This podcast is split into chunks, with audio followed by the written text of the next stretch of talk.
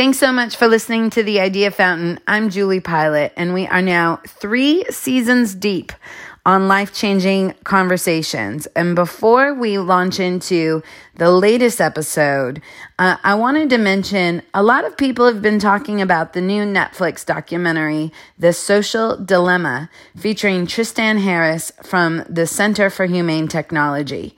If you found that interesting, you should definitely listen to season two, episode 12 of The Idea Fountain on Screen Time. We had Max Stossel, who's also from the Center for Humane Technology, as my guest, and he gave a ton of invaluable guidance and information in line with social media and the documentary. All episodes are available on all podcast sites from Apple Podcasts to Himalaya, Spotify, and Amazon. You can also stream all episodes at juliepilat.co. And while you're there, sign up for the Idea Fountain newsletter to get updates on tapings and events. I appreciate this community so much, and I have a feeling today's episode could be especially helpful to so many. Grief and loss have been serious themes of 2020. In this episode, I'm joined by David Kessler, who is the world's foremost expert on grief and loss. And we wanted to focus specifically on the grief and loss the music community has been facing. Just today, The Guardian wrote an article saying an estimated one third of British musicians may quit the industry amid the pandemic. The loss of touring, income, and connection to fans has changed everyone, on top of the loss, the tragic loss of so many lives that have come along with COVID. One of my favorite quotes from David is A broken crayon still colors. It can make something beautiful. And with that, let us hold space for so many who are going through so much in such a complex time. I'm so excited for you to hear this conversation with the amazing David Kessler. I D A F O U N E A I N. This is the Idea Fountain life changing conversations. I feel like I'm well prepared. Normally, for the Idea Fountain. We do a fireside chat. Today, uh, the fireplace is over there. I'm close to my kitchen. I have a nice cup of tea, and first time I have some tissues ready, just in case. Thanks for coming to another episode of the Idea Fountain. I'm Julie Pilat. Every single month, um, I'm happy to fill the room up with people I love, even if it's virtually um, and have a conversation, uh, it really makes things special with the group. Full disclosure if there were a bucket of topics and I drew out grief, loss, death, I may look at it, throw it back in, and say, not it. I'm not somebody that really likes to be sad. I don't know if anybody does, but um, I often say I have a friend, uh, Dr. Deepika Chopra, who says an optimist is somebody that when they hit a wall, they figure out how to go around it. So sometimes when I hit the wall of grief, I think I figure out how to go around it as fast as possible and not just stay there. So this is this could be a tough topic for me today, but we are in good hands with uh, a trusted source, one of the most amazing healers and guides, David Kessler. Hey, thank you. There's a there's a lot of virtual clapping. There's a lot of virtual clapping.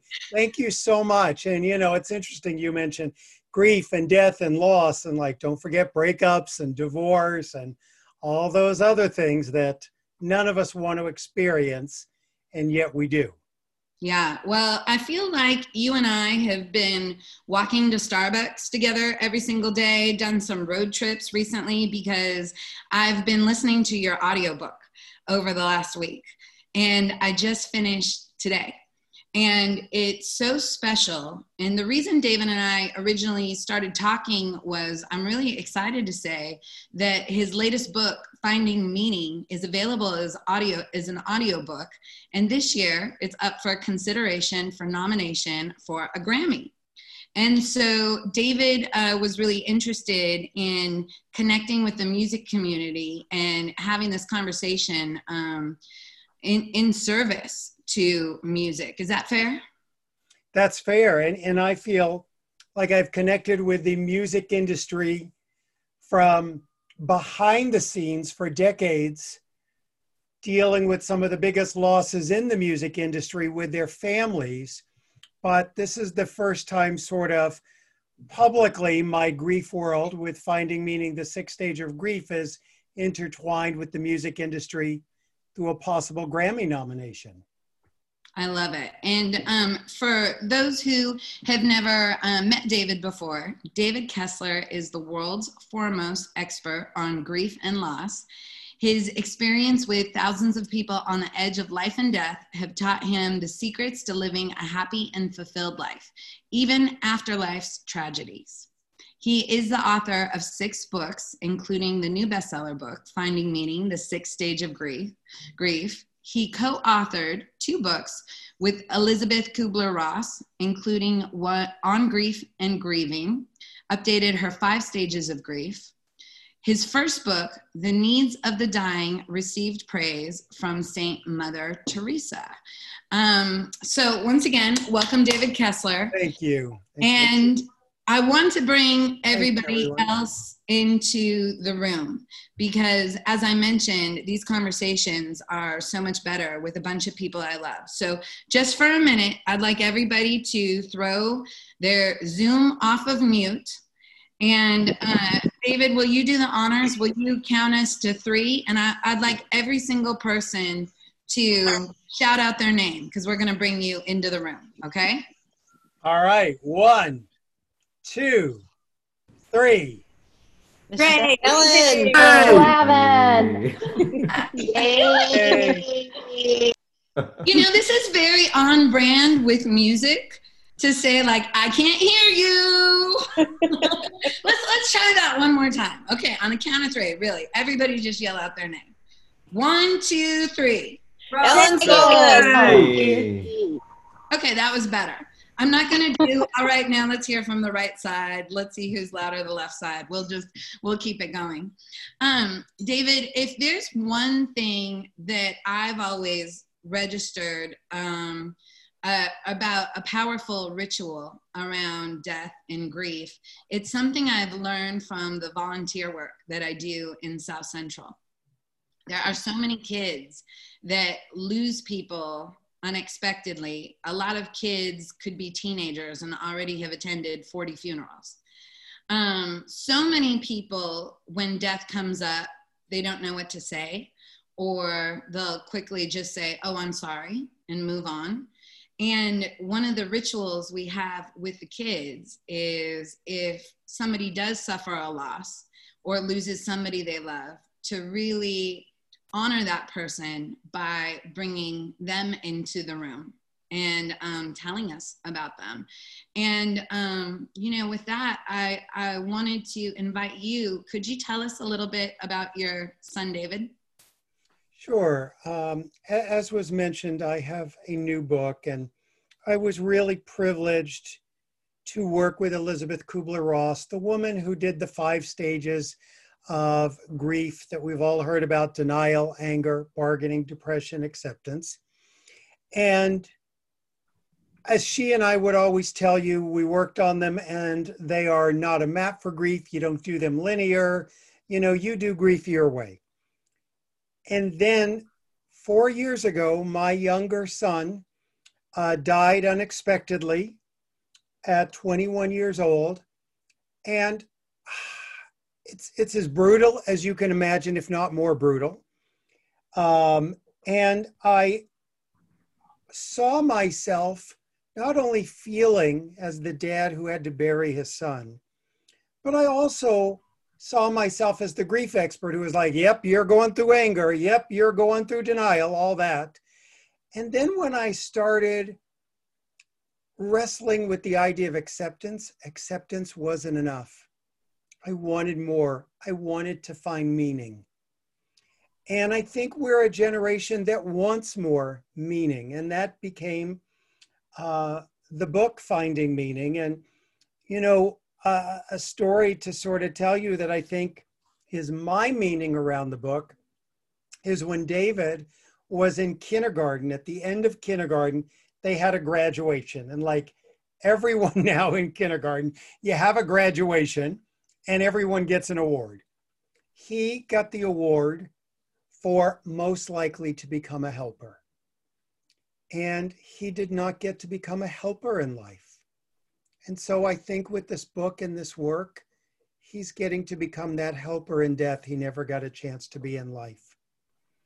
And I think about, you know, your industry and the music industry, and it's just, it's so connected to his life and my life. And that's, that's what I think is magical about your work is where does life and love and music and I mean, they all intersect together in so many ways. You know, there's a million songs I think of that are um, his. And so it's interesting to sort of think about our intersections. So thank you for asking about him. Yeah, music and grief. There are two things I think of. One, um, when I was volunteering in South Central, once uh, one of my mentees faced a tragedy and her sister was involved in a drive-by shooting and her boyfriend got shot and killed. And um, i went to visit my mentee and keep her some company. And when i got there i went uh, we didn't go in the house. We sat on the porch and the air was really really really thick and i remember sitting on this porch and things being so still that I could notice like every inch of cracked paint. And my mentee looked at me, and she was an amazing musician. And she said, as I was holding space, she said, Julie, you know, I'm going to keep doing this music thing no matter what. And, and I just kind of listened, and she said, I know I'm good. Otherwise, they wouldn't ask me to sing at every single funeral. And that was such wow. an intense moment for me. And then this morning, um, I was thinking about also when we attended a funeral um, of one of our friends' mothers, how like unforgettable and beautiful it was when they brought out the casket and uh, were taking her mother's her mother away, a mariachi band played out the procession, right? So music and grief really, really seem like they've been intertwined for forever. And what was so touching to me, the other piece about that is I don't know if you noticed this piece, I'm sure you did. Whenever her mother's casket was moved at all, the music started. Mm-hmm. So the music, the movement, it, it was really touching and, you know, sad all at the same time, but it was really powerful. The other thing I think is we're in this pandemic.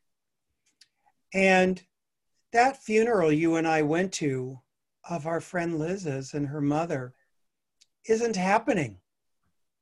You can't have that funeral right now and how tragic that is. And I always like to just sort of help people understand in a time like this, there's what I call macro griefs and micro griefs. In other words, big and little grief.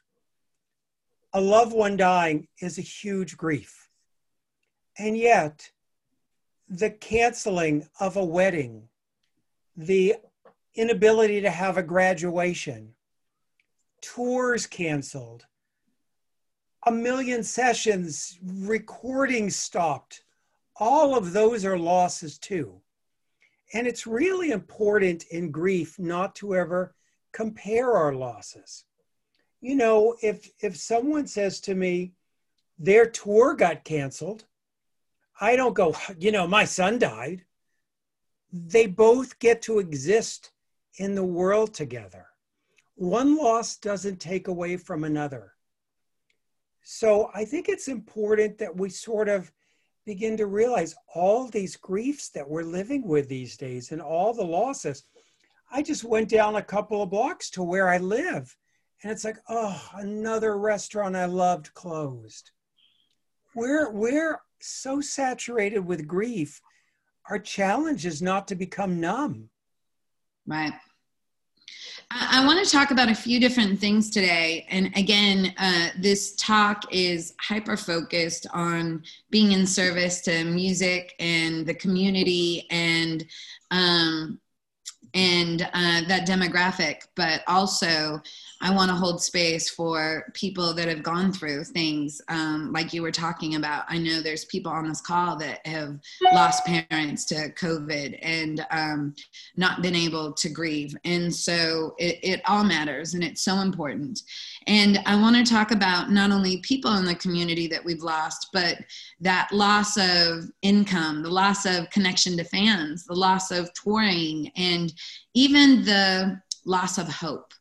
But, you know, let's start with addressing some of the loss in our community. It's been a really, it's a really been a tough few years. And, um, it, it's hard and i want to say if i call out anybody's name it's it's somebody that uh, has really i've been feeling the loss from and i know that there's been you know a lot more and i would welcome other people to you know honor people they care about when they come up but i mean taking a look at the different things from the the people that we've lost to overdoses like mac miller. I mean i think i miss him every single day. And Juice WRLD or the suicides. I mean there's been murders nipsey hussle. And then even um you know it's so tragic losing people to cancer. And and i'm curious you said um, you know, it's really important not to compare grief. But what advice do you have for people as these different tragedies come up? Well, a few things. Certainly, you know, my son, you, you read the book, he had some mental challenges, he had addiction. I think as a society, we're just beginning to realize and medical science is teaching us that addiction, being mentally compromised, mental illnesses, all those old way of thinking that those are choices is just not true. No one has a choice. Oh, should I have a really wonderful, healthy life or should I be mentally ill? Oh, should I be bipolar or should I just be really fine? Should I you know, become an addict or have a health, those aren't choices. Those are serious illnesses that get progressively worse. And with treatment, sometimes still can't even be cured. And we, this is new for us. Many of us grew up with the, oh, you can just say no. No, it's not that easy. You can't. So these are tragedies and they have to be treated that way. And I think that's a new paradigm for people to look at addiction and to look at being mentally compromised. Um, and the other thing is, some of the most creative people in the world are mentally compromised. In fact, I mean, one of the things I always tell people is I think of the wall to my right as completely mentally healthy and the wall to my left is completely mentally ill. I've never met anyone on either wall. All of us are in between somewhere. And sometimes the most creative people for you all day. who are gifted, some of the most created, gifted people are also challenged by some of those illnesses. You had a quote in your book that I loved, and I think the quote was um, in relation to people who feel like they're broken after a death. But I mean, I think it relates to like pe- to people going through challenges. And your quote was, "Broken crayons can still color." Absolutely, broken crayons can still color. Yeah, while while our lives may feel broken, we can still create something beautiful.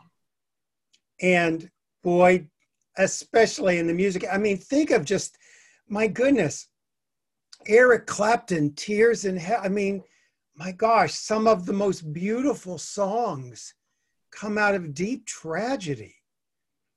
Uh, I, I'm just inspired by, you know, talk about meaning that you can take some of the worst moments of your life and my goodness who which of us haven't needed a good breakup song during our life you know we needed uh, to sort of have our grief witness by hearing music and going wow someone else feels what i'm feeling and i hear it in their music in their song in their words what can you tell people who have suffered a loss that may be a public facing tragedy? Right? There's lots of people that work in music that are in bands with people that have passed away, or music managers that have lost clients. Um, how can they find comfort when it's so consistently in the news, or you're witnessing fans grieving that person too? It feels like that can be tougher than ever. I try to do two things with them because I've worked with a lot of um, uh, celebrities, well known folks in the music industry. I mean, some of the biggest deaths you could imagine. Uh, I've worked with some of their loved ones. And sometimes what's interesting that I find is they treat the public like a family member. Let's make sure we talk to this family member. Let's make sure we connect with them. It's interesting to see how, you know, when you're well known and have fans and the public who connects with your work, how you get to decide what your relationship is like with that entity. And I, I find that the people who get that and respect that, we kind of feel that. So it's an, you know it's an interesting thing to think about that. And at the end of the day, no matter who you are, the most famous person, a billionaire, we all do this the same. We all right. do this the same.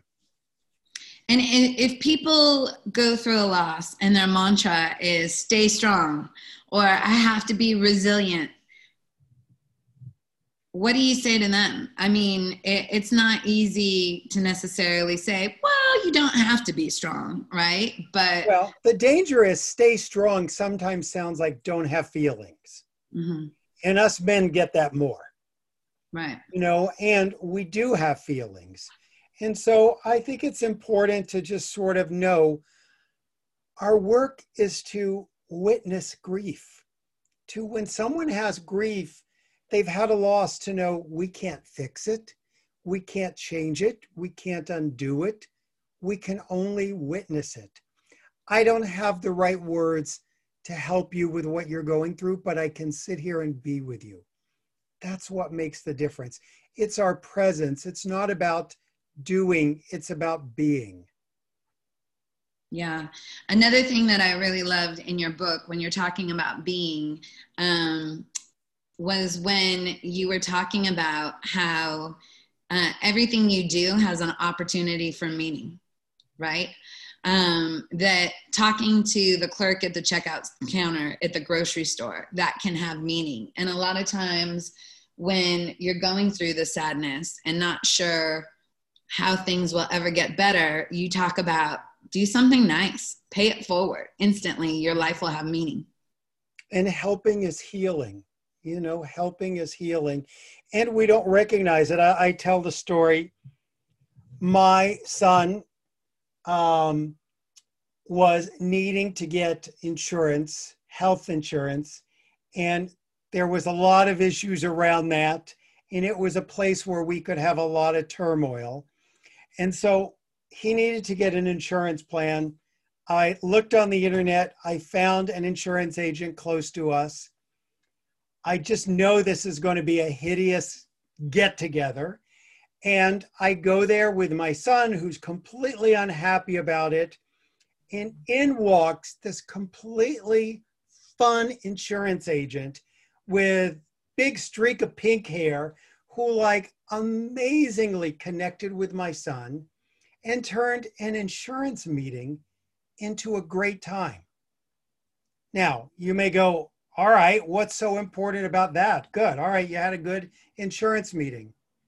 Little did I know that meeting was the last time I would see my son alive. Mm.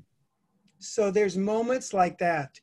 You don't realize your show, your concert, your music, your talent can be the backdrop of someone's life and can make such a huge difference.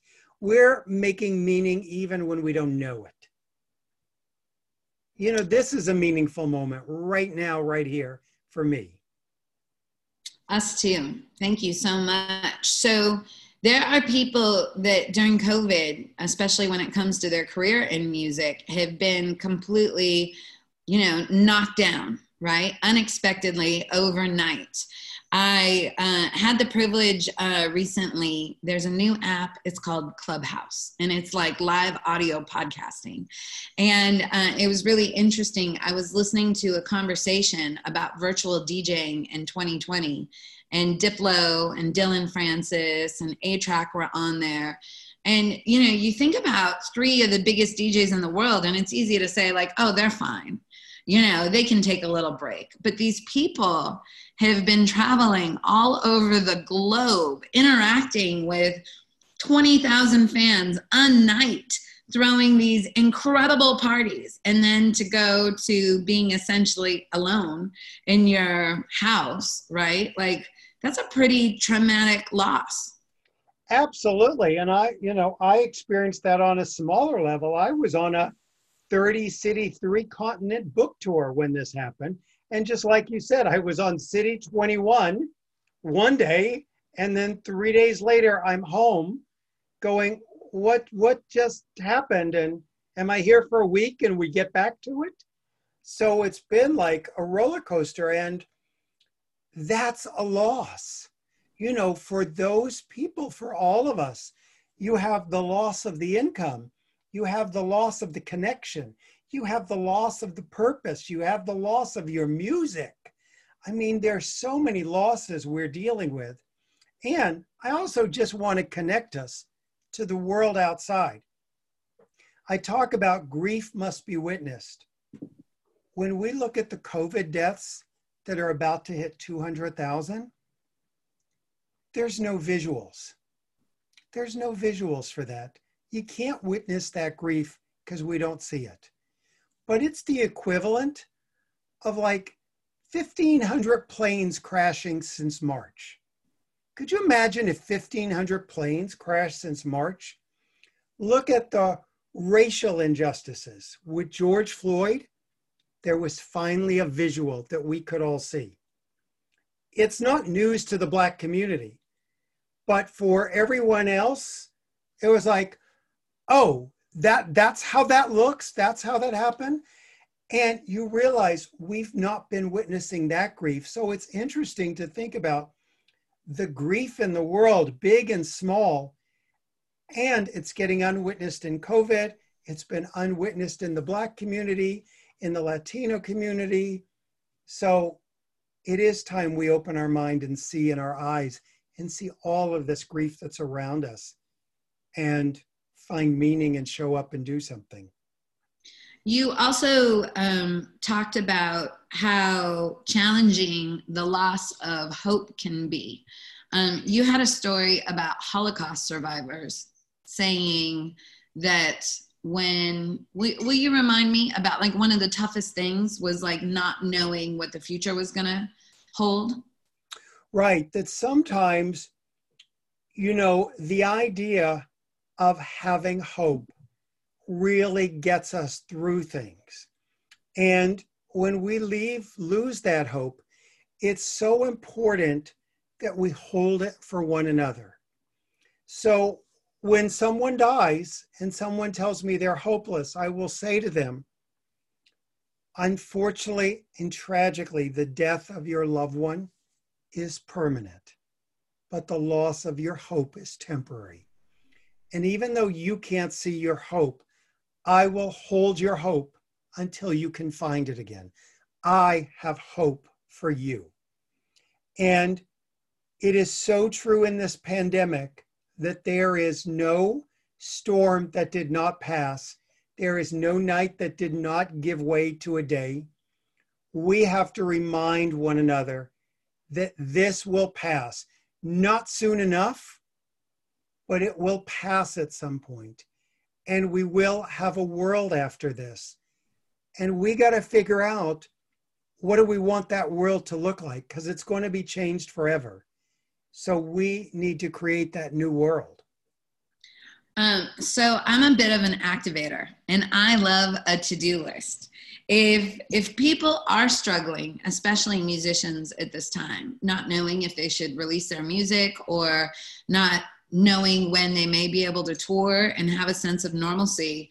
And you know maybe they have hope but as far as getting through some of those stages of grief the anger the depression um, do you have any recommendations of what somebody can do or am i trying to force it? I think hope is important. I think making meaning is important. You know when we talk about meaning i talk about meaning we always think about meaning as maybe the charity someone starts or the foundation, but meaning is found in moments. So, you know, on my block here, we've never met each other. Literally, I sort of knew the neighbor on my left and my neighbor on my right. Because of COVID and the pandemic, we're all on a text chain. All of a sudden, you know, I found out I got Grammy winners right here on my street and I didn't even know it.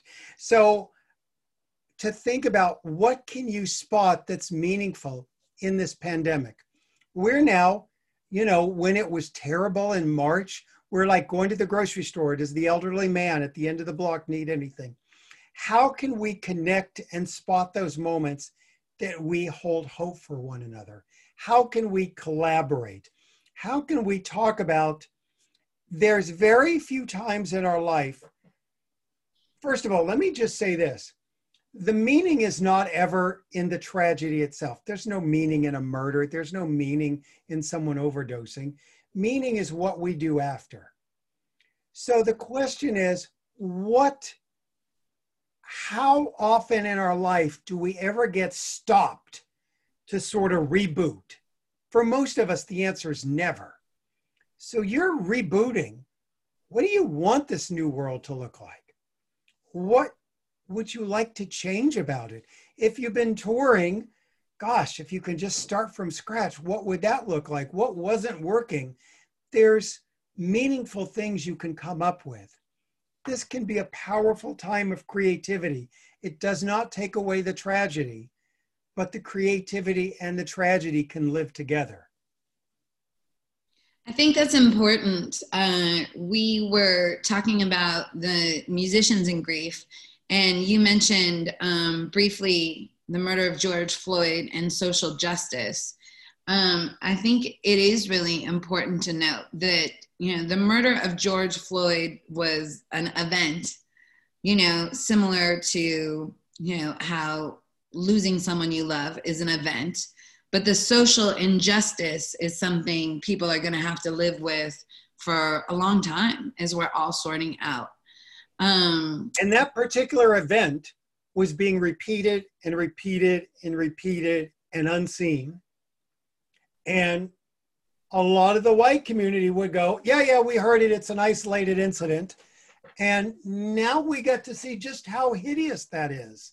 And we're realizing, yeah, not as isolated incident.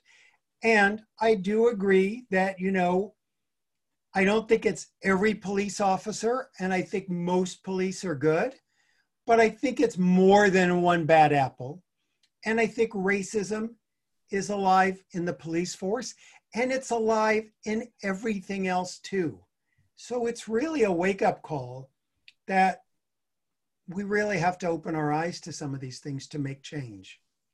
I had a real privilege to um, listening to one of my coworkers have a conversation about race, and one of the things that they brought up was how much anxiety they had and fear right? Because, you know, when you see somebody get shot jogging through the neighborhood, it's like, okay, I can't be running outside. And then you see somebody using a bill at the grocery store and it's like oh how do i know i don't have a counterfeit $20 bill? And then with the murder of breonna taylor she was at her house and he was saying now i don't feel safe at my house. Um, if someone is has witnessed a tragedy i know it's unbelievable. You've been a huge supporter to a lot of people who have um, witnessed or been survived survivors of plane crashes. Um, what do you have to say about the fear and the anxiety that comes from the loss? Sure. You know, part of what I work with people to help them realize is um, all grief does not have trauma, but all trauma has grief. And we also have to separate that the traumatic moment has ended, but maybe the trauma and the grief has not. So we have to know, you know, Breonna Taylor was killed. By the way, wouldn't happen in my neighborhood. No one's waking me up in bed with a cert. It's not happening in my neighborhood. Probably not happening in most of our neighborhoods, but there's a lot of neighborhoods it does happen in. And, you know, to think about how can we help that trauma that just exists. I, I have a lot of friends with kids, and we're all talking about issues with our teenagers. And then literally, we turn to, you know, our black friends and we go, oh, please tell me you don't have to have the talk. And they're like, oh, yeah, we have the talk. You know, the talk is you got to make sure if you have a black child in this country they know how to like you know be completely different than any of us if they get pulled over. And it's just you know i don't fear and i had a child die but i didn't fear my child being killed every day the way so many the people in our world have to. Yeah. It's it's definitely uh, intense. How can we be better friends if um, a friend has gone through a loss or even facing the heaviness of everything that's happening in the world right now, um, what are your recommendations for the best way to show up for people? Well, our inclination is to cheer them up and to fix them. I may be guilty of that. Oh, I, am too. Believe me, we all do it. We, our job is uh, to witness them and be with them. So, for instance, what that looks like is you don't try to point out the silver linings. At least your mom isn't suffering. At least they died quick. At least they don't have an addiction anymore. Any sentence that begins with at least, you should not say to someone in grief. And it should just be, I don't know what the words are. I'm I'm just so sorry you're having to go through this. It's heartbreaking. And I just want you to know you've got someone by your side as you go through this. That's what we need to hear, whether it's a breakup, a divorce, a canceled wedding, a death. Don't you just want to know your friends are by your side and they're going to be there with you in the good and the bad times? Yes. I um I've seen a couple people. I wish I could hand a tissue through the Zoom too uh, and be there for them. Um, but we're doing the best we can uh, in a virtual world. And thank you again, David, for being here today. Um, I'm going to open it up to the group in just a second for questions because I know there's a lot of people that have followed your work for a long time. So if um, anybody has a question, go ahead and throw your name into the chat or let me know you have a question and I'll be calling on people in just a second. Um, another thing that I was wondering about though, uh, in finding meaning, you talk a lot about one of my favorite things in the world uh, some synchronicities and serendipities right? It's almost like messages from the other sides or like a little note from the universe that I'm listening.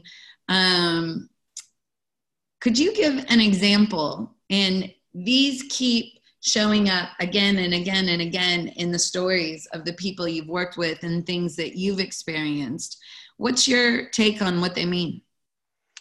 I think it's for all of us to decide what they mean. I often talk about I'm a bit of an open skeptic, but things happen. And, you know, we're not talking about, we're not talking about a, you know, oh, there's a leaf. That's a sign. I mean, there's leaves everywhere. I'm talking about, you know, other signs that we get, bigger signs. And it's interesting that they, they show up in different ways. Um, you know, thinking about music, there's a song uh, by the Eurythmics, Sweet Dreams, that I loved. And then my son, David, who died, literally had a version, a cover version of it. That I was like, David, they've ruined a good song with that cover version. And he's like, no, it's great. And out of the blue, once in a while, that song is playing. And I'm like, I have not heard that. And it just comes out of the blue, stuff like that. And, you know, it's not like I'm hearing uh, the Eurythmics or Sweet Dreams. I'm hearing that version that we used to fight over. And I'm like, he's going, hey, that's the song, Dad, still here. That's so that's so incredible. I had I had a funny situation happen this summer where there was something that I was counting on and I had a disappointment. And there were all these signs leading up to it, right? With all these serendipities. My intuition told me that it was going to happen. You know, um, I had done all of the work, all of the research. I mean, astrology was telling me I was on point, and then nothing and I was so angry and I was so mad. And one of my really good friends, the first thing they said to me was, Well, you're not God. and it, it, was it was good. I thought I actually needed to hear that. And then uh, the next thing they said was, um, you know, maybe all of those serendipities don't necessarily mean it's going to happen, but maybe it's more a sign that somebody is listening. I love that. I love that.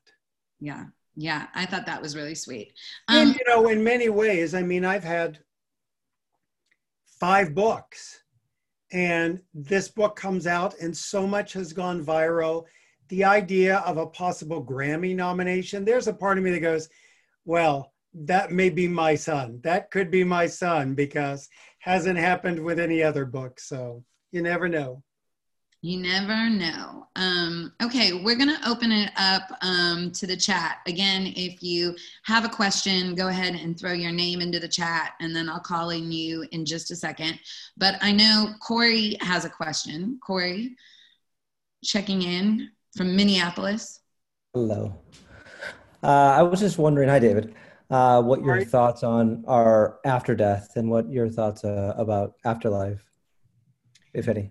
Sure. No, I have, I am a big believer in the afterlife. I actually wrote a book called Visions, Trips, and Crowded Rooms about who and what you see before you die, about research into things that I believe make it almost a certainty that there is an afterlife.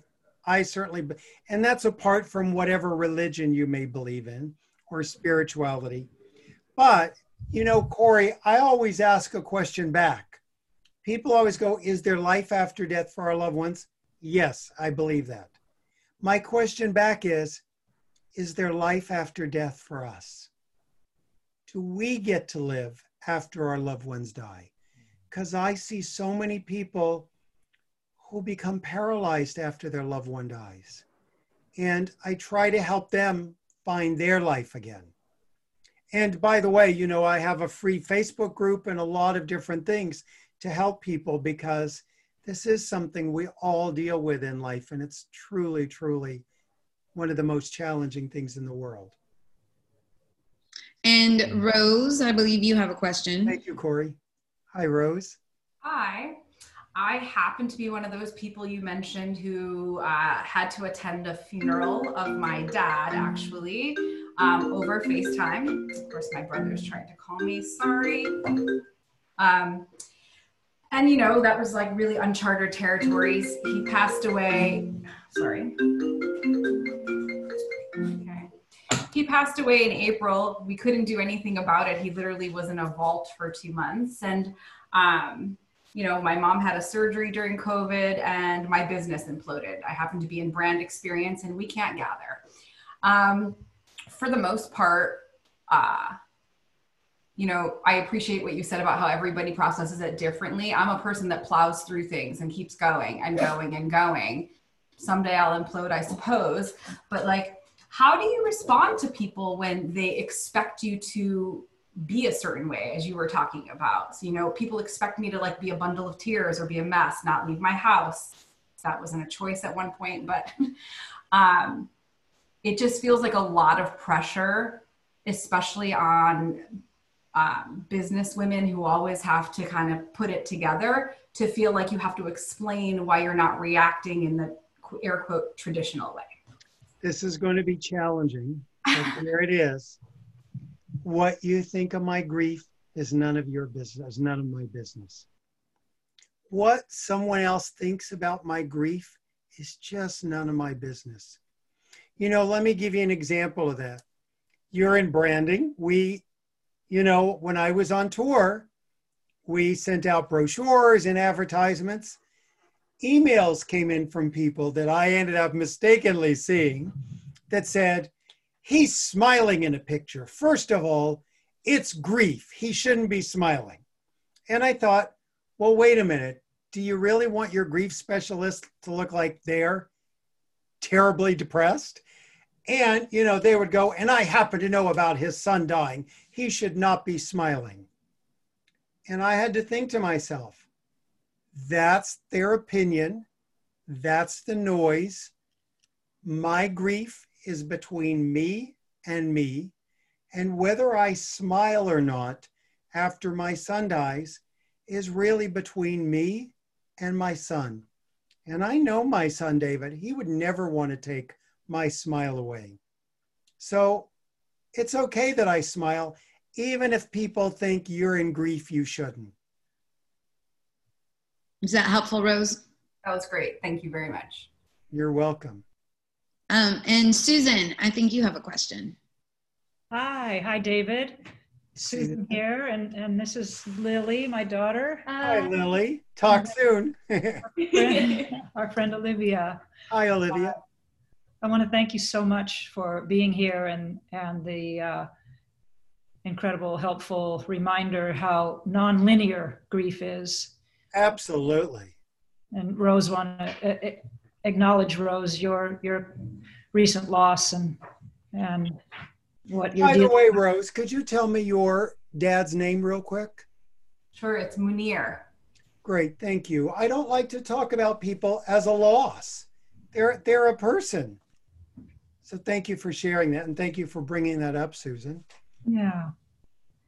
Um, I was curious the of the serendipity that brought you and Elizabeth together. Elizabeth Kubler Ross. Correct. So Elizabeth was, you know, the woman who had written, you know, Death and Dying and those classic books and helped start hospice in this country and uh, she was going to be the main speaker at a international grief conference in um, Egypt that I was going to, and I was like wallpaper, and she was the keynote, and that's when she had her stroke, and uh, like probably six months later, um, I was with the organizer and the promoter of the tour um, and she said, you know, I got to figure out whether I can reach out to Elizabeth. I don't know how to talk to people who have had a loss or a stroke. Could you just see how she's doing? Here's her son's number. And I called her son, and her son said, She's doing better. Here's Elizabeth's number. Call her. And I call up Elizabeth Kubler Ross, and she was lovely. And she asked about Egypt. And then at the end of the conversation, I said, well, I hope someday, somehow, we'll get to meet, even though we didn't get to meet on this trip. And, you know, I did it in my sort of cosmic, maybe the stars will align. And Elizabeth said, How about Tuesday? and I went, Tuesday works. And so that began our friendship. And little did I know it would lead to a 10 year relationship and uh, two books. Beautiful. Thank you. Sure. I wanted to also touch on the uh,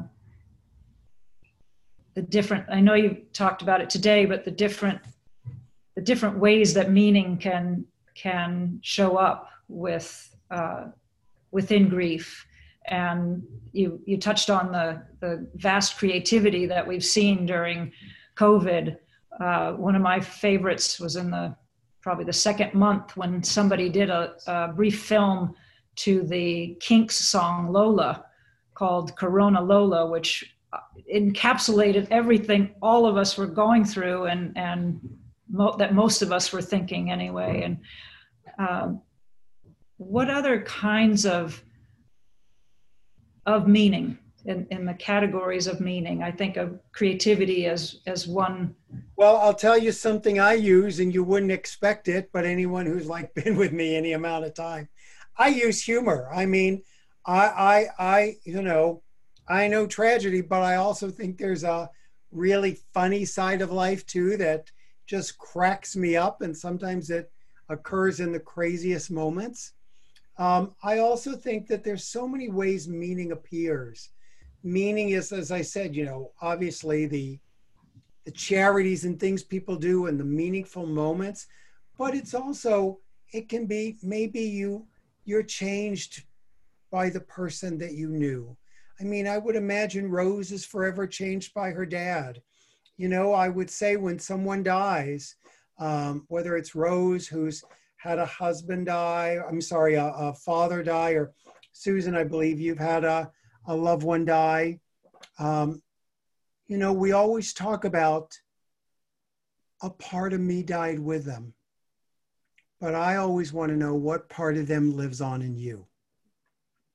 Because that's part of your meaning is to nurture the part of them that's living on in you. And that mm-hmm. can be a collective thing. I mean, what part of, you know, Prince lives on in all of us? What part of George Floyd lives on in all of us? What part of Elvis Presley lives on, you know, Michael Jackson? I mean, there's a million people that there's something about them that can live on in us and can be our meaning. I like that. That's beautiful, really powerful. Thank you, David. That's great. I had a, a, funny experience when David and I first started talking about doing uh, this interview because I do consider myself really lucky. I haven't lost a lot of people that were really close to me. Um, I cast a wide net, so um, I have experienced loss, but um, I hadn't experienced a loss so close to me that I had gotten to the point that I'd studied David's work and I, I, said to him um, every single month on the idea fountain i interview somebody that's changed my life and um, you know our relationship is a little bit new but i'm really excited to have this conversation in service to the music community and um, you know uh, see how we can help people together. And so it was funny because i was like i'm fine. I don't need this for me. And then the next morning i put on the audio book and of course it, within 10 minutes i'm like drowning in a lake of tears and sobbing because there are so many of us that just plow through things. And uh, selfishly i have one more question for you. Um, david you mentioned in your book that you adopted two boys. Right richard and david. Richard and david. By the way today is richard's birthday just throwing that out there. Happy birthday, Richard.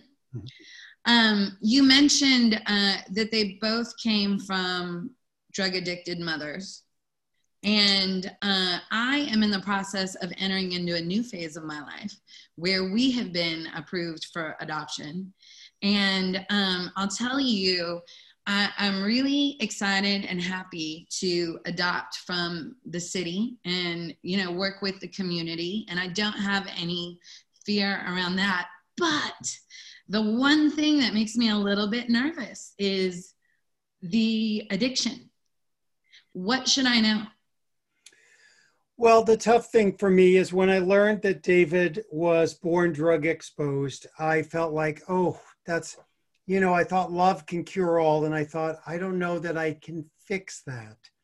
And, you know, I only had to look at him to know I didn't care. I wanted, you know, those were my sons. And um, uh, it's hard, but I'll tell you, when I think about my son dying at 21 years old, there's only one worse tragedy than him dying that I can think of is me not getting to know him this lifetime. So, you know, for me, love and grief are always a package deal. The other thing I would say to you about adoption is people would say to me, Aren't you afraid you might adopt some kids that have in their DNA cancer or mental illness or suicide or addiction? And I'd go, well, I have those in my DNA. So, I mean, what does it matter? It's going to come up. I mean, who doesn't have cancer in their DNA? I mean, these are things we all struggle with. And I can tell you, I have multitudes of friends and multitudes of people I counsel that have kids who are their own biological kids and still have addiction.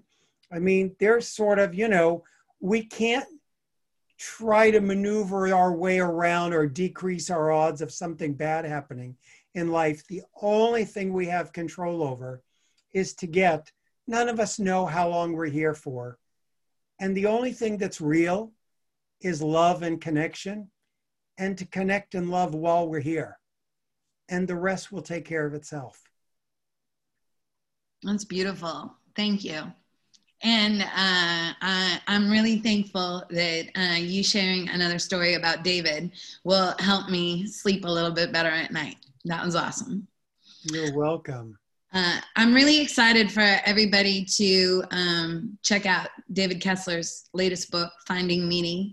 Um, and uh, if you are a part of the music business, keep it in mind for Best Spoken Word uh, of the year. And they, and they can go to grief.com and click on it on the for your consideration, and they can hear some clips about it if they just want to sample it to see if it's something that uh, they can get behind, and I hope they can. That's so fantastic. I know it's really going to help a lot of people. How else uh, can people find you? And is there anything else you'd like people to know?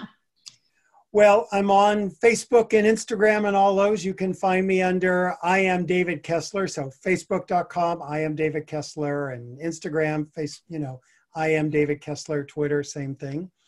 Um, the other thing is grief.com. You can find my work. There's a lot of free resources there. I have a free Facebook group for anyone dealing with a death. And, um, you know, there's lots of resources and relationships. I think sometimes we don't realize how challenging they can be.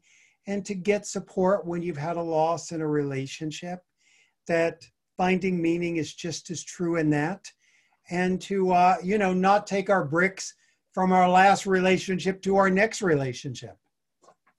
Build yeah. a new house. Build a new relationship. Amen. Well um, i really appreciate you david. This was beautiful. This was really healing today and such a special conversation. And i love i don't know if it's murphy's law or just like a rule of thumb that if you're prepared it's not going to happen, right? Like if you get earthquake insurance, there's no earthquake insurance. And today, for the first time ever, I had my tissues ready to go and we made it. Again, I saw a few other people on the screen and some um, videos go off that I wish I could have handed a tissue to, but uh, we made it. And um, I'm really, really thankful that you spent the time with us and connected with the music community and that we now have you for a resource. Oh, thank you. And I so appreciate all the music community has done. It's the background of my life. Sometimes it's the forefront and surrounds me when I'm in dance. So I appreciate it. Thank you all for everything you do. All right. Fantastic. All right. I will invite anybody if they want to come off mute and say thank you or clap uh, without being on mute. Go ahead. But I appreciate everybody for coming. Thank you. Thank you. Thank you. Thank you. Thanks, everyone. Thank you, David. Thank you. Thank you, David. Thank you, Julie. Right. Thank Thank you, you, Uh, thank you, Julie. Julie. Yes, thank you, Julie. Thank you, Julie. Thank you. Thank you. Heart is better now.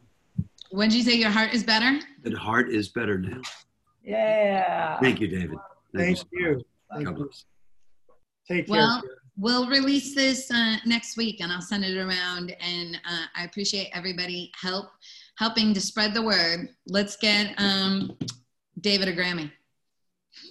Ooh, thank you. I'll, I'll be happy with a nomination. We always say that, but I really will. But thank you all so much for your support and love. Thank you. All right, Thank thanks. you. Have a good night. Bye bye. Bye. I really hope you got as much out of that episode as I did. Thanks again for listening to another episode of The Idea Fountain. I would love if you stayed in touch. On Instagram, you can find us at The Idea Fountain. Every month between episodes, I've also been hosting chats on IG Live. For example, last month, after we discussed the importance of neighborhoods during COVID and how much things have changed on the podcast, we did two IG Lives. Um, one featuring one of my neighbors, Kat Cannon, who is a former geoscientist. She did a really important chat on earthquake preparedness. And then also, uh, Nomi did an episode on foraging fruit in the streets of LA. She is an artist, leader, and a grower and walked us through what you can and cannot do while picking fruit. And she also played her new single, Pass Me the Knife. It was fantastic, and all episodes are up now on IGTV. Uh, I really appreciate you checking out the Idea Fountain. Thanks for leaving reviews on Apple Podcasts. Thanks for being a part of the community. Thanks so much for sharing the Idea Fountain with friends. I am here for anything you need.